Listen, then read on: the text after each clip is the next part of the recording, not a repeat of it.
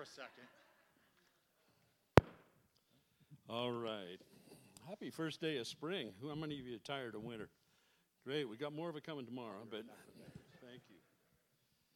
All right. Uh, let's turn in our Bibles to Philippians chapter 3, shall we? Where we left off last week, and it is one of my favorite portions of Scripture because it is so encouraging. Despite being under house arrest in Rome and awaiting trial, Paul declares that the highest goal of his life, the overarching passion, is not to get out of jail, but the obsession that drives his life, he'd outlined for us in Philippians chapter 3 and verse 10. I want to know Christ and the power of his resurrection and the fellowship of sharing in his sufferings, becoming like him in his death, literally being conformed to his death, and so somehow to attain to the resurrection from the dead. And he constantly, throughout the whole epistle, uh, is, is caught up in rejoicing in the Lord, rejoicing in the gift that they had, had brought him. Uh, that was the thing. I, I, I am in need of personal heroes myself, and I think this generation is. And we look to sports stars, and they fail us miserably from a spiritual standpoint. They are not good role models. Your best role models are not the people that play sports. And what is man's obsession with things round, anyway? all things balls, golf balls, and basketballs, and baseballs, and footballs. What, let, can we just say that none of that has anything to do with God? I mean, I don't know why we, where did we become so obsessed with all things round that we can throw? I mean, I did that when I was three and four and five years old. But at some point in time, does it seem reasonable that we should move on past that? Certainly, those people that play those, those sports may be excellent athletes, but that does not make them good role models. If you're going to uh, admire somebody for their statistics, go, turn to like Ephesians and look at the Apostle Paul. Look in the Old Testament at David and his heart for God. You look at a Samuel. You look at uh, uh, Hezekiah in the Old Testament. You look at these great saints, and those are role models that we need because you follow your role model. We call them sports icons. There's even TV shows out there called America's Idol. And that doesn't strike you as being fundamentally wrong on so many levels? An idol? Is that what we're lifting up now? Paul says, here's, here's what's on my heart and mind. Even sitting under house arrest in jail and, and having nothing, I can't earn any money, I can't pay the rent, I'm dependent upon others. And yet he is constantly rejoicing because he says, the number one thing that drives his life is I want to know Christ. I want to know Christ. Not I want more entertainment, I want a bigger this or a fancier that. I want to know Jesus Christ. Now, he knew him. What he's saying is, I want to know him more. I want to know him better. Paul was, had an insatiable appetite, not for sports, not for entertainment. He had an insatiable appetite for God. And he couldn't find any way to quench that, but it didn't deter him at all from pursuing God with everything that is within him. In verse 10 that we'd covered last week, I want to know Christ. Gnosko is the original Greek word. It means to know through personal experience, not because you read it in a book, you came to know the person. That's the experience that he's talking about. I know that everybody in this room knows about Jesus. That does not mean you know Jesus. You can know all about George Washington and all of his exploits in the Revolutionary War, but that doesn't mean you have a personal relationship with George Washington. All of us know about Christ, but few of us know him to the depth that Paul knew him. And I wonder if it is not because we do not pursue Christ the way Paul did. We live in a day and age of endless entertainment. I sucked it, got sucked into it at an early age because TV hadn't been long invented before, uh, before myself, and I was raised by the TV, and we've learned it's taken over life today. And what TV hasn't taken over, the internet and your phones have. And so God has dropped into the background somewhere. He's an afterthought. If it's not too inconvenient, we may talk to Him in prayer. We may uh, even open our Bibles. What a novel thought. Average household in America has five Bibles, but nobody reads them. Isn't that oxymoronic? That, that should not be so. How many Bibles do you have? I'm, you have five? I have 5.1. Uh, you know, it's kind of like instructions on your ice maker on your fridge. If you don't follow the instructions, if you don't get in the book, you're never going to know how to fix things. You're, everybody is looking for a fix to the things going on in their lives. I want a fix to the trials, the struggles, the issues, the sicknesses, the people that die in my life, the things that are going on. Everybody is looking for something to fix them. Don't you understand? Only God can do that. Only God can do that. And yet we turn to God as a last resort. We've even come up with that, the stupidest of all expressions in American experience. Well, when all else fails, pray. That's the dumbest thing I ever heard. Pray up front, then maybe the dumb things won't happen. Does that just make sense? Be a little proactive in this. But I find that, that the men and women in our churches tend to struggle with two different issues. Men struggle with spiritual laziness, and the tendency is to abdicate spiritual responsibility. So men don't read, don't pray, and their wives feel insecure because of that. And because men are not the spiritual head of, of their homes and the covering over their wives that they should be, women tend to live in fear. And Satan is incessant on picking on both of those.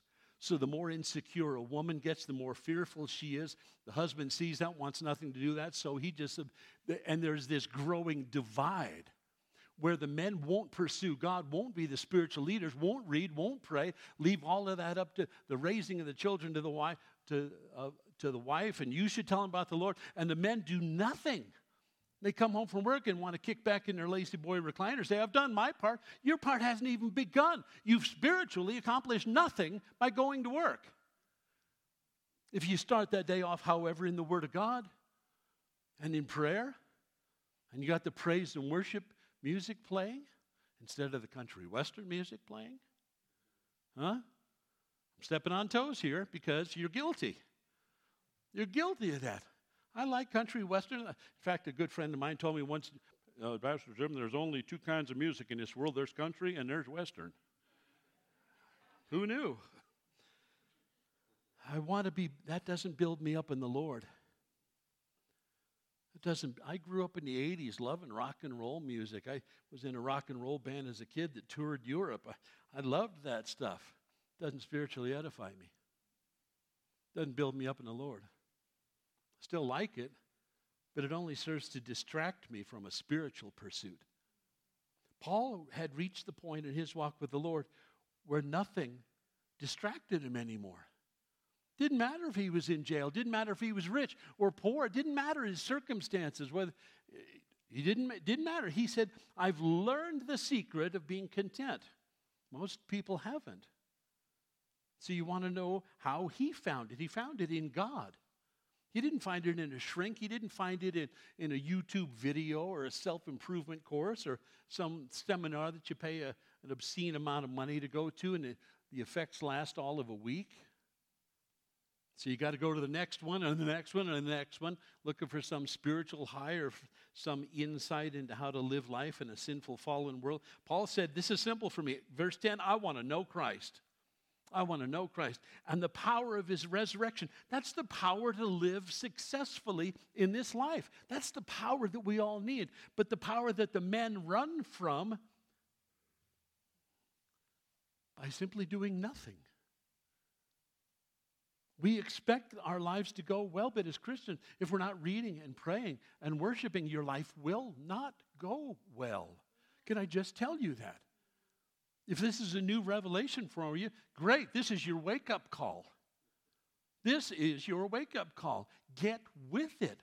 So, men, if you want a good marriage, you have to be a gentle, loving, not dictator in your home, but spiritual covering to all of those under your roof. That is your God ordained duty. You want a secure wife? You want a wife who's free from fear? Then be the man of God that you're called to be. You be a David. You be a worshiper. You be a reader of God's word. You be a Paul that says, I'm not bothered by circumstances. Then I'll tell you, your wife will be as secure as any woman on the planet. So men tend to be spiritually lazy, and women tend to be obsessed by fearful things. And it could be anything. Satan doesn't care what you're afraid of. But if a husband's a jerk, the wife's afraid the husband's going to leave me. She's bound up in that fear. She's bound up in that insecurity. Paul says, I want to know Christ. The most secure woman in the room is the one whose husband is obsessed with knowing Christ. That's why verse 10 is so important, and that is one of your many highlighter chapters today. This is your spiritual homework.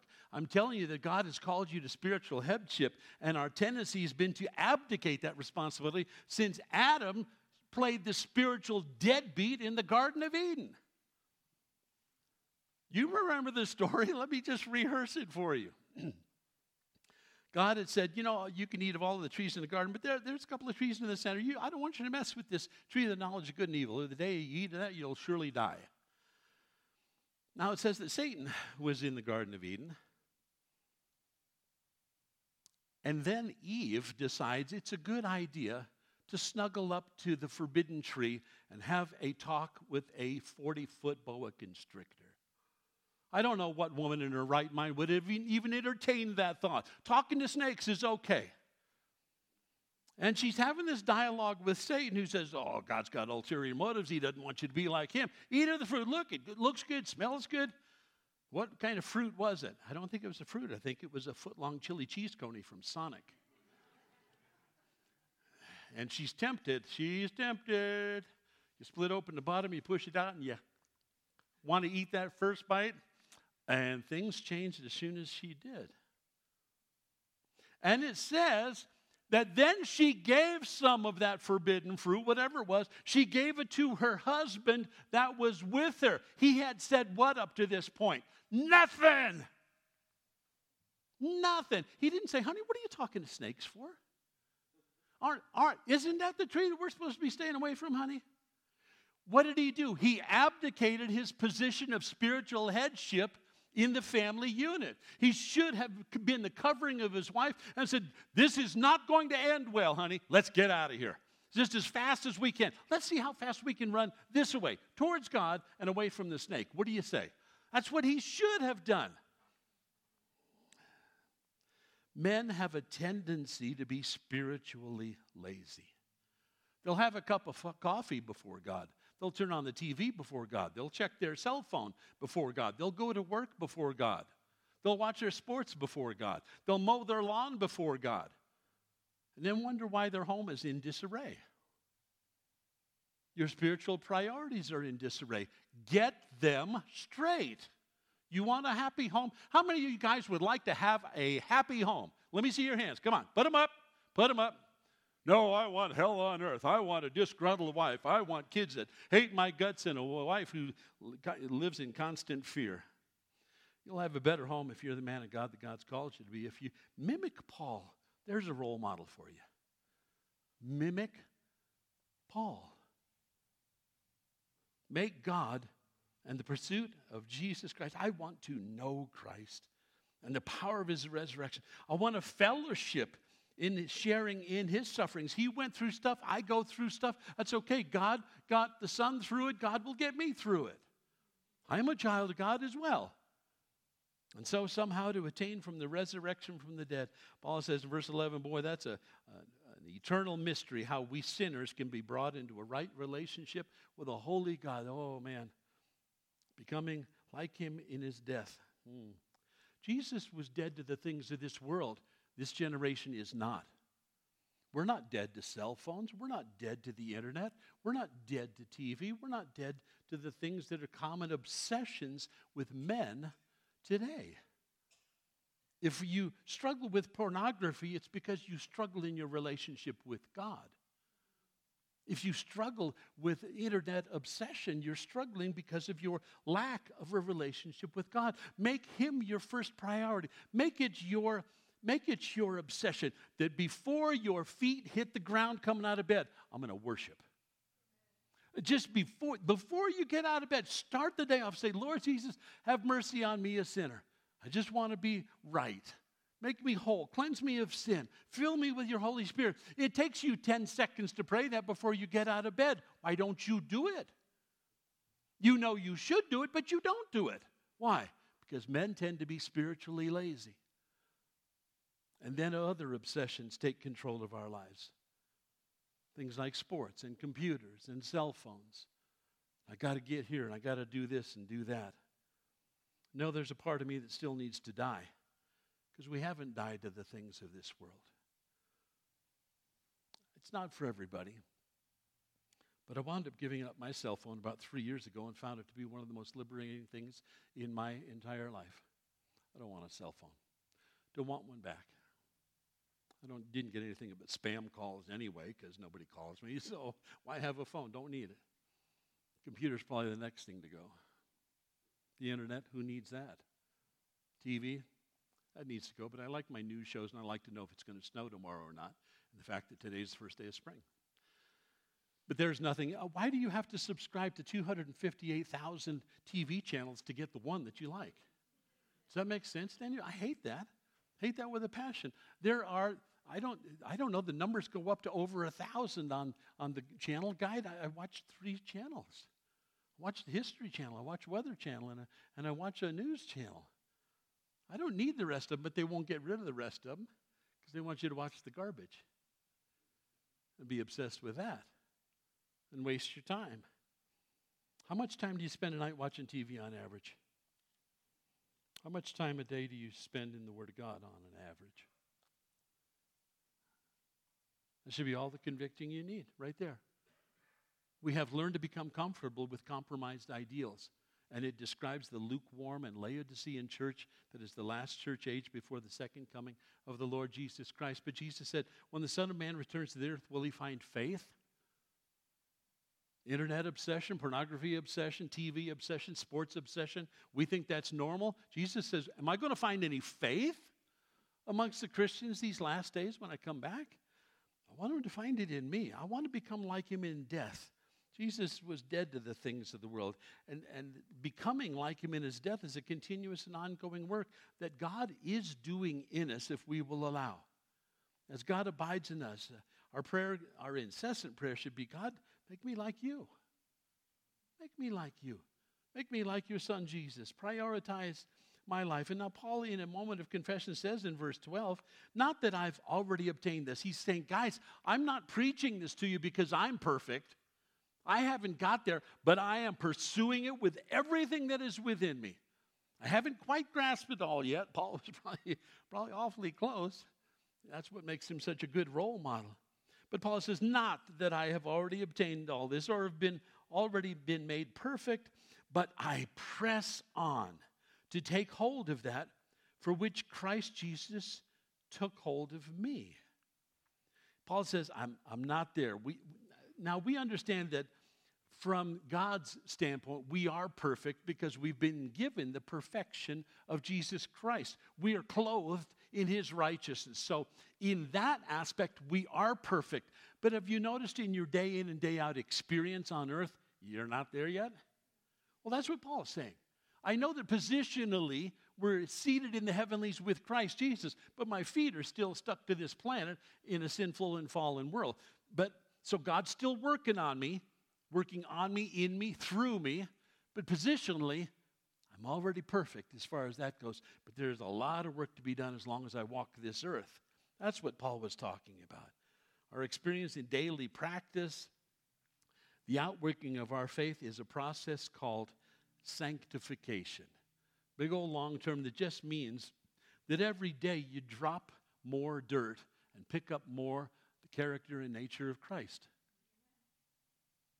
The word perfect, as used in the Bible of men, usually doesn't refer to sinless perfection. Old Testament characters like Moses and Joshua, uh, they were described as blameless or wholly devoted, but not, not sinless men. I mean, every character in the Old Testament you look at, they had some issues. They had some issues. The term means to be whole. It means to be mature, complete. Here, perfection is what is in view, but it is all the same word. Context defines how it should be applied. And our sanctification won't find its completion here on this earth until Jesus comes back. There's always going to be work to be done. It's, it, It's like we're a carrot in the hands of God, the great cook in the kitchen, and he's got a he's got a he's got a peeler, and he's just peeling off. You go there, that needs to go. Oh, that that really needs to go. You ever peel potatoes? My wife hates peeling potatoes. Asks me to do it all the time. So I peel the potatoes, and sometimes you peel it, and there's there's a black spot underneath. So what do I do? Peel again and peel again, peel again, peel again. Pretty soon there's no tomato, no no potato left, but you know, I got all the bad stuff off, and I go, here, here, baby, there's a potato about yay big. And I have to peel about 500 potatoes to get a meal's worth out of it. But that's what God's doing in your life and mine. Oh, dear friend, this has to go. I'm sorry, here's the, here's the carrot peeler. Oh, yeah, that's got to go. Well, there's a bad spot here. Uh, the process is not always painless. The process is always necessary yield to it. Don't fight God on that, or you'll find yourself kicking against the goads. Don't do that. Paul says, I'm not there. God is at work on me. When Christ comes back, then I'll be perfect. I'll be complete. And 1 Corinthians 13 and verse 12, he says as much there. Now we see, but in a poor reflection, as in an old bronze mirror. But someday we're going to see him face to face. Now I know in part, he said he wanted to know Christ. He said, Now I know in part I'm hindered by living in a sinful, fallen world encumbered by sinful, fallen flesh. I'm hindered by that. But someday all of those hindrances are going to be removed. Now I know in part, but then I shall know fully, even as I am fully known. That's what Paul's saying. It's the obsession of my life. Paul had no hobbies, he was obsessed with Christ. Paul had no distractions. There was no doubt in my mind that if he were to walk the earth today, he would not have a TV, he would not have a cell phone, he would not be plugged into the internet because he was a man on a singular mission. And he worked as hard as he could, knowing that there was a limited opportunity because uh, at the end of his life, he knew when it came. came. He tells Timothy that in 2 Timothy. He anticipates it, but he saw every day before that as a day of opportunity, a day to serve the Lord, a day to build up the saints, a day to encourage them, a day to exhort them, which is strong encouragement. Paul says, That's my job. Someday I will, I will be perfect. He says, But I, look at verse 12, that second half, I press on. Notice who's doing the pressing on. You might want to circle that big I in the middle of the page there. Don't say, God, if you want to change me, you're going to have to change me. Sorry, I am who I am. No, God made you in, the, in His own image. What you've done with that image may be responsible for the hot mess that you are today. We were made in the image of God. But Paul says, I press on. I continuously continue pursuing Christ Jesus and his changes going on in my life. It's a continuous and ongoing activity. Paul says, I have to do this. God's done his part. He has sent his son, he has given us his word, he's shared with us his Holy Spirit. What are we waiting for?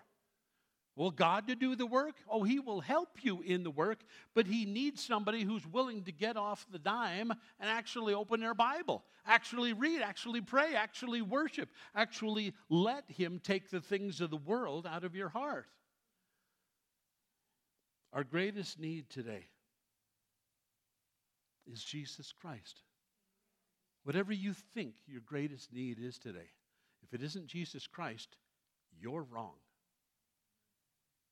Satan has sold you a bill of goods. Let Jesus Christ be your sole obsession. Everything else will fall into place. You know that. Jesus said, food, clothing, and shelter. He said, seek first the kingdom of God, and those other things will be added to you as well. But those are the things that we tend to pursue first, not the kingdom of God. So we've got to reverse our priorities and make the pursuit of the kingdom of God Who's the king of that kingdom? Jesus Christ. You want to know him intimately, deeply. In fact, the word know is used in, in the Bible, in the gospel accounts, where the angel Gabriel tells Mary, Oh, you're going to get, you're going to have a baby. And, and she says, Well, how, how am I going to have a baby? Inasmuch as I have, the literal Greek, have never known a man.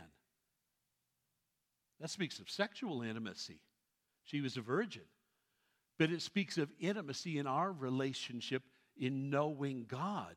Not in a sexual way, that's a perversion, but in a deep and intimate and personal way. That's how the word is often used biblically. I want to know Christ. That's what Paul is saying. That's the obsession, uh, the overwhelming obsession of his life. He says, I'm not there yet, but I press on to take hold of that for which Jesus Christ took hold of me. Why did Jesus Christ take hold of you? Same reason that he took hold of Paul to reveal God's perfect will for your life. That's why God laid hold of you, so that you might know his perfect will for your life. It is centered in Jesus Christ and your pursuit of him. That's why God laid hold of you. That's why He saved you. Not such you, so you could be a couch potato for all eternity watching sports and being obsessed with X, Y, or Z. That's not why God saved you. He saved you so He could reveal His perfect will to you. There's people that need to be saved, there's folks that need to be prayed for. You're God's man or woman of the hour. That's why He laid hold of you to reveal his perfect will. But most of us are so busy caught up in the permissive will of God. We don't even we don't even know that we're missing the perfect will of God. The permissive will of God is the dumb stuff that he lets you do. It's permissive, but it's not the perfect will of God. Paul says in writing to the Corinthians, he said, All things are lawful for me, but not everything is spiritually profitable. And that's what the church should come to the realization of, of today.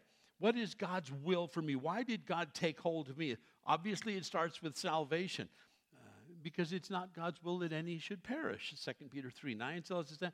Ezekiel told us that in chapter 18 in the Old Testament. It, it matures in sanctification. The perfect will of God is that we keep learning and keep growing. If you're not further ahead spiritually today than you were five years ago, something is very wrong. If you haven't noticed in the raising of children, they don't reach a sudden age and then start going backwards. I wish we did. Wouldn't it be neat if uh, as soon as you hit 50, you started going backwards? And then as soon as you hit 25, you started moving forwards again? And just kind of live in that 25 to 50 zone? I mean, that's the sweet spot. That's the sweet spot because after 50, it's all, yeah. But the good part about living on a roller coaster is you pick up speed going downhill. Time flies. Time flies. It sure does. There is a reason that God took hold of you, according to verse 12, that you might know him better. Don't be lazy. Don't be fearful. And that covers everybody in the room. Don't be lazy. Don't be fearful. Verse 13, Paul says, Brothers, I do not consider myself yet to have taken hold of it. I'm not there. But one thing I do. Say one thing. One thing I do. That kind of narrows the field, doesn't it? Here's what we all need to do forgetting what is behind. Did you notice the ing ending on forgetting? That means you're going to have to do it a lot. That means you're going to have to keep dealing with it every time a dysfunctional past comes up. Every time some fearful experience comes up or some depraved or demonic or ugly thing from your past is rubbed in your nose again, you have to bring it to the cross of Jesus Christ again and again and again. Forgetting and continuing to continue forgetting. When Paul says, I one thing, I, I want to find out what that one thing is. It's two pronged here, but do it. I want to do that one thing. It narrows life down to a, a, a singular priority. But first of all, notice who is doing the one thing. Look at that. But one thing who does? I do. This is on you. A shrink can't do it for you. A counselor can't do it for you. A psychiatrist, psychologist cannot do this for you. Paul says, I have to do this. Take, I have to take captive every thought and make it obedient to Christ. I've got to repent of the things that I did and then walk away from them and never bring them up again. I need to renounce those things that Satan had a hold of me on before. Some of you wonder how your, your life wound up where it is today because you have not renounced something demonic in your past. Have you brought that to the Lord? Have you repented of Ouija boards or drugs or alcohol abuse or violence? I mean, these things are demonic strongholds that can get some hooks into your life and drag you around for a long time. Have you repented of those? Have you renounced those? Have you brought those to Jesus Christ and asked Him to take those things away from you? I have to take captive every thought, and only I can do it. Only I can rearrange my priorities to reflect God's. What's your one thing? Paul says, one thing I do. So, what, what's your one thing? For guys, it tends to, we, we tend to see ourselves in light of our occupation. That's what you do, that's not who you are. You're a child of God. First and foremost, before what you do to keep beans and weenies on the table, what you do as a job is virtually irrelevant. It is your mission field, to be sure. It's where you live out your Christian example, but that is not who you are, it's what you do. And sometimes men place way too much self worth and identity in their job instead of who they are in Christ Jesus. I constantly want to be examining in my own life what's my one thing? And is it mine or is it the Lord's?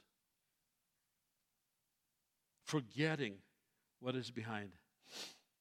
I think that many people, and I don't, I, I, please don't misunderstand me. I'm not trying to sound sexist, but I find that women especially have a hard time forgetting the past.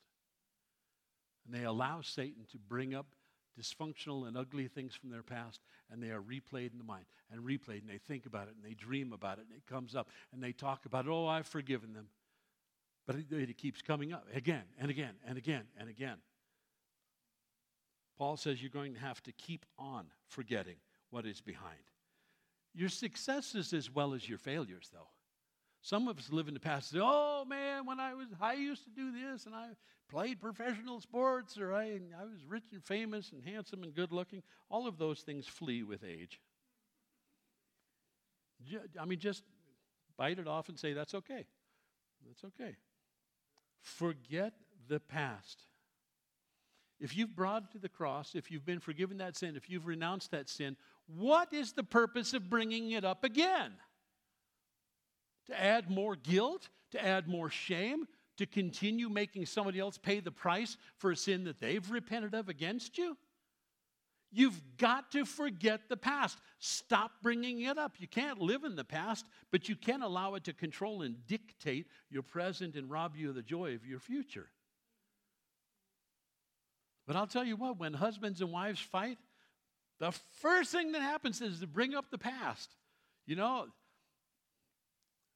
you always do this. You start off with something like, well, you said you're going to fix the fridge, but you didn't.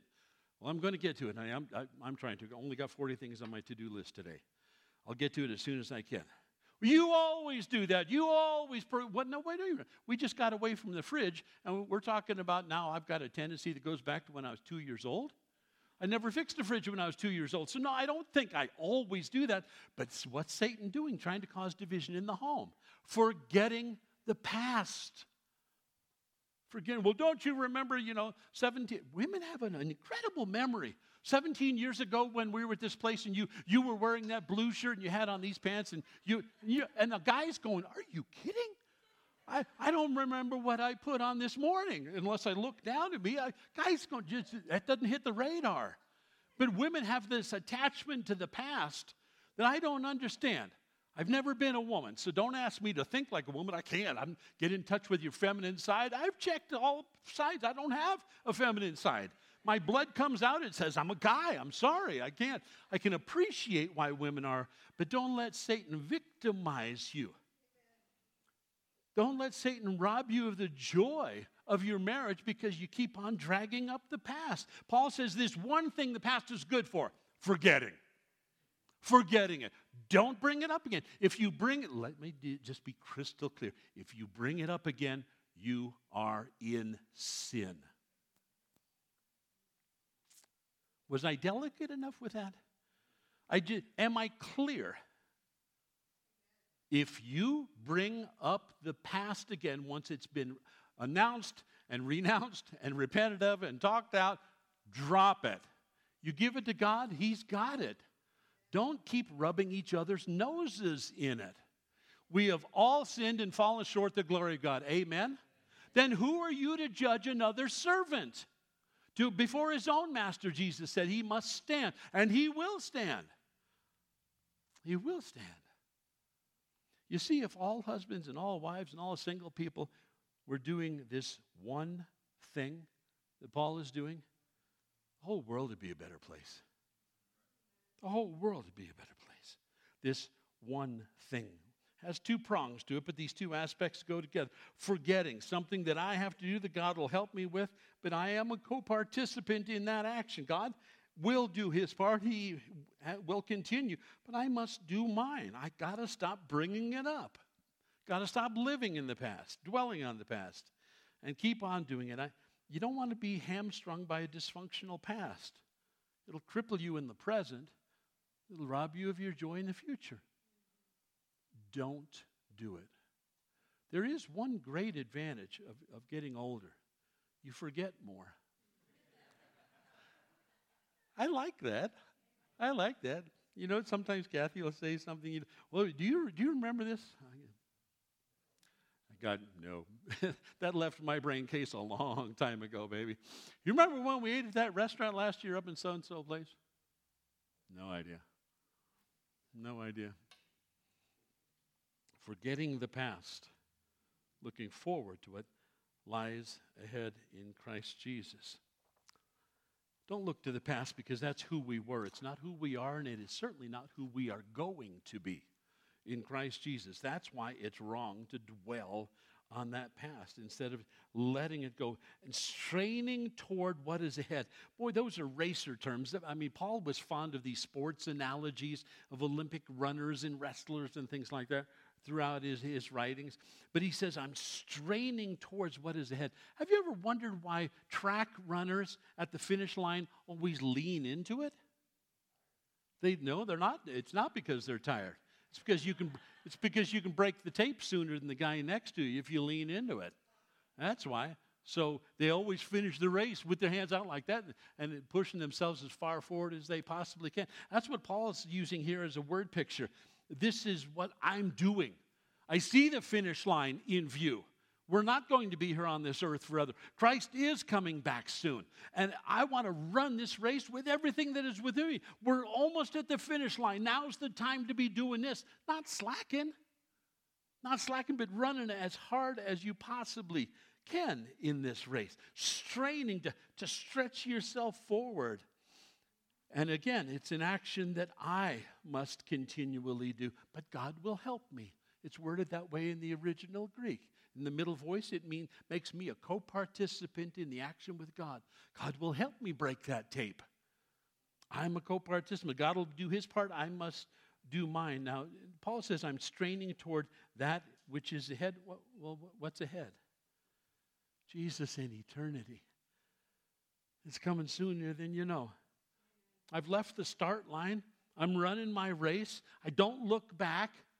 I look forward. I don't look to the left or the right because ultimately I realize it doesn't matter who's to the left or the right. I'm running my own race. I'm competing against only myself. There may be other runners on the field, but that is irrelevant. I must run my own race, but I should run it at 110%. I don't want to be slacking. I want to do everything I can. I must run my own race. I can't run somebody else's as well, I'm the only one that can hold myself back in this race. Nobody else can hold you back. No circumstance can hold you back. No person can hold you back. Satan himself can't hold you back. Because greater is he who is in you than he who is in the world. Satan doesn't stand a chance. His greatest fear is that someday you're going to live up to your potential as a Christian.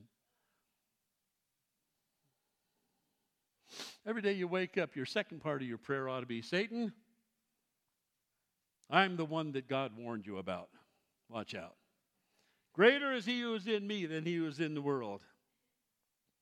A San Francisco columnist wrote this a while back quote, Every morning in Africa, a gazelle wakes up. It knows it must run faster than the fastest lion, or it will be eaten.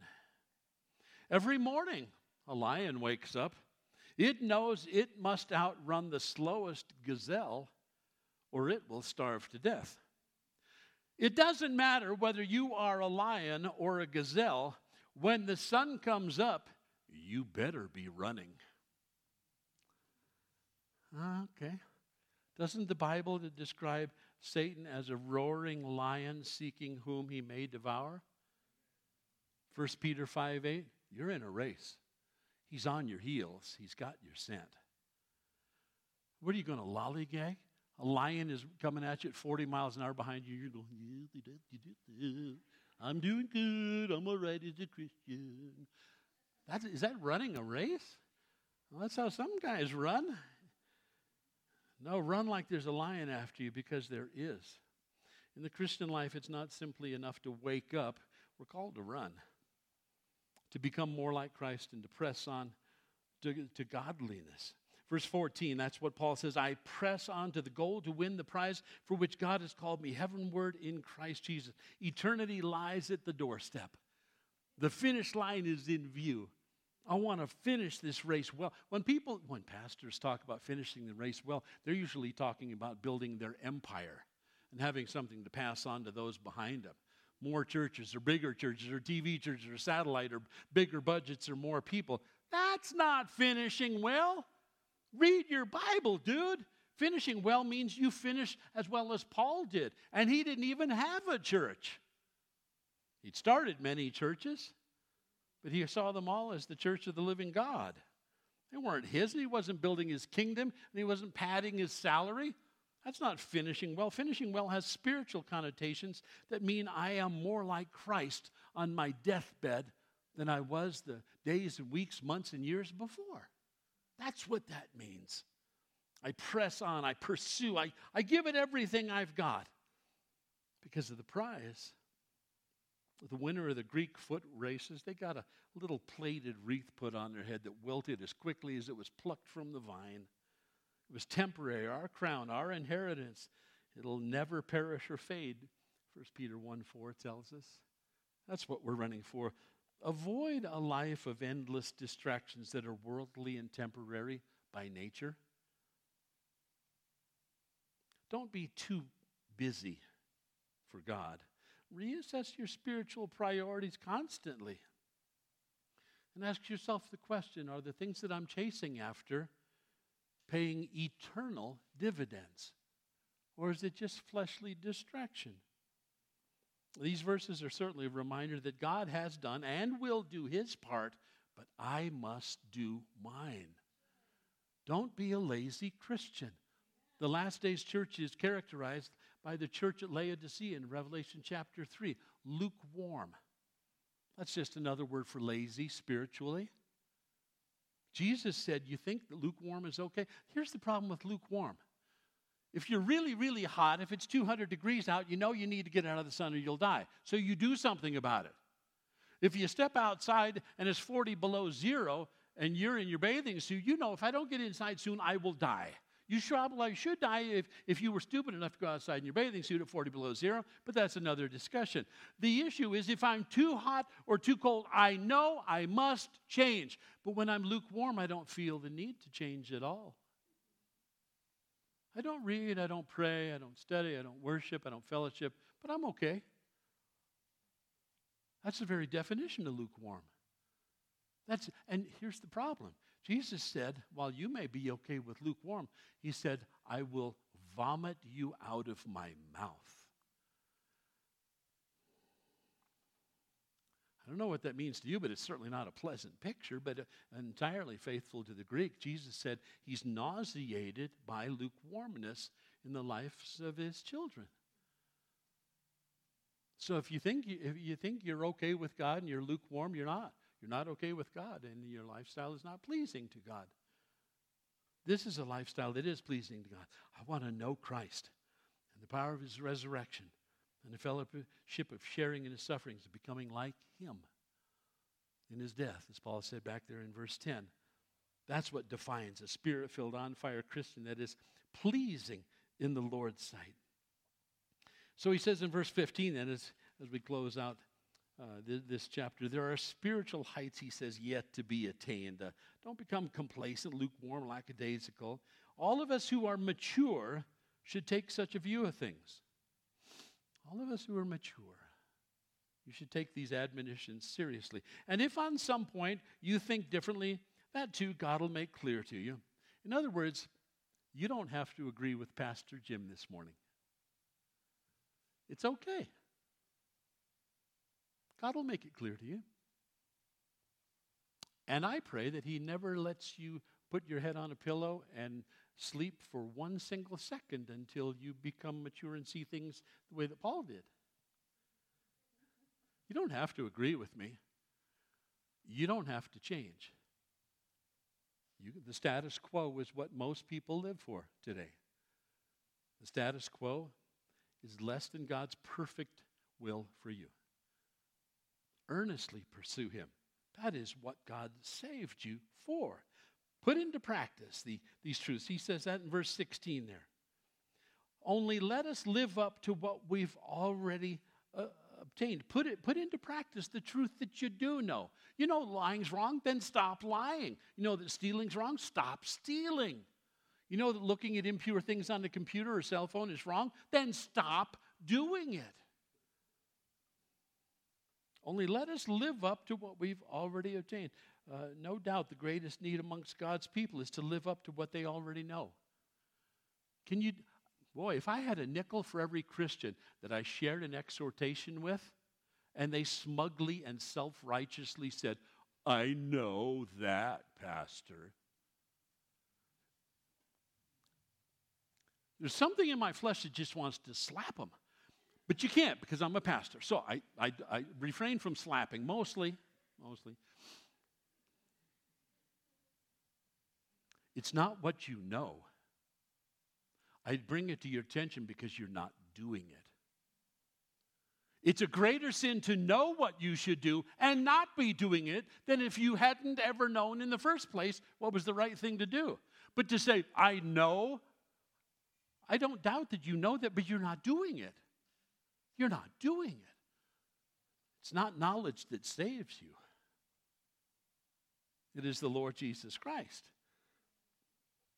I press on, Paul says. I run this race. And all of us who are mature should take such a view of things. Only let us, verse 16, live up to what we've already obtained. Join with others in following my example, that is, as I follow Christ, obviously. Take note of those who live according to the pattern that we gave you. The, lifestyles of Christians should be a model for others to follow. When people look at you, do they see Christ? Do they hear Christ coming out of your mouth? Or do they hear the filthy language of the world and the things of this world? Don't, don't just talk the talk, walk the walk. That's all Paul is saying. Don't be a, please, please, don't be a I know Christian. It sounds so smug. Oh, I know that. You can't help those people. They're smug, they're self righteous, they're not teachable at all. I hate that Pharisaic attitude that crops up in people. I know that, Pastor. I'm not telling you because you don't know it. I'm telling it to you because you're not doing it. And we should do it. Paul is practical. Do it. He's practical above all else. Verse 17 Join with others following my example. Take note of those that do. For as I've told you before and now say again, even with tears in my eyes, many live as enemies of the cross of Christ. Well, how do they do that, you ask? Verse 19. Their destiny is destruction. Why? Because their God is their stomach, not physical, literal stomach. Their God is the things that feed the flesh, the things that make them feel good. It's the toys of the world, it's the, it's the things, it's the pursuit of money and fame and or whatever else the world is chasing after. It's the opposite of, of salvation, this destruction that he's talking about is, but it's due because of their deep self centeredness. We live in such a narcissistic age where it's all about me, me, me. I want, I want, I want. And their appetites and their desires come first. That's what it means when it says their God is their stomach and their glory is in their shame. Oh, do you know how much I can drink, man? I got oh, I drank everybody at the bar. You should be ashamed of that. Should be ashamed of that. And yet I hear stupid stuff like that all the time. You do too, that's why you laughed. I get it. We should be ashamed of the things that we once gloried in. Here's the problem at the end of verse 19 their mind is on earthly things. That's why they're due destruction. I don't want to get into a heavy theological discourse as to what that means, but would you admit it doesn't sound good? Destruction? So if your mind is obsessed with earthly things, there is that warning that destruction awaits those that only and always pursue the things, earthly things, fleshly things. But our citizenship, verse 20, he says, is in heaven and we eagerly await a Savior from there, the Lord Jesus Christ. The people of Philippi, this is an interesting uh, historical insight. The people of Philippi were living there in Philippi, Greece, as colonists. They were citizens of Rome. Their citizenship, they prided themselves in being Roman citizens. They had a huge Roman colony there. Similarly, Christians, while living on earth, have our citizenship in another place as well. We live here, but our citizenship is in heaven. And that should be reflected in our priorities, shouldn't it? It should be reflected in our priorities because people are watching. They know that we claim to be a Christian, but they, when, when something inappropriate comes out of our mouths, they say, Hey, well, I thought you were a Christian. Somebody told me the other day after cussing up a blue streak, I, I, don't, I don't often tell people I'm a pastor because then they put their walls up and act like, you know, Tommy Goodshoes or something. And, and, uh, so I don't often tell people out there. And this guy was cussing up a blue storm, and he goes, Oh, I'm sorry for my French. That's not French. That's garbage. There, there's some French for you. It's not, but we, we dismiss the vulgarity that comes out of our mouth as well. That's okay. God knows my heart. No, what comes out of your mouth is reflected by what's in your heart. That's what the Bible says. Out of the overflow of the heart, the mouth speaks. So, garbage in, garbage out. So, what should that remind you to do? Well, if you invite me over for dinner, don't cuss and then call it French.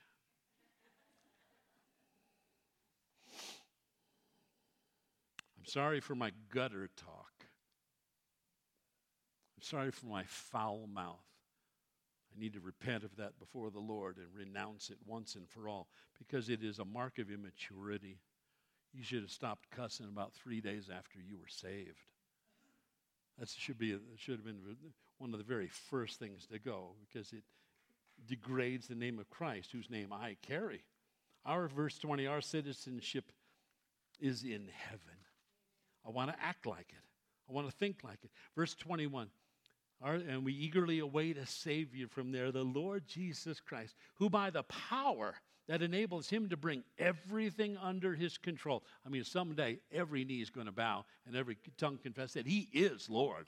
They may not be saved, but even the demons bowed before him and said, Lord, you know, don't cast us into the abyss before our time. If you come to torture, even the demons acknowledged him as the Son of God. We know who you are. You're the Son of God. Someday Jesus is going to bring everything under his control. And someday, look at this, he will transform our lowly bodies so that they will be like his glorious body. Most of us over 50 are looking forward to that transformation.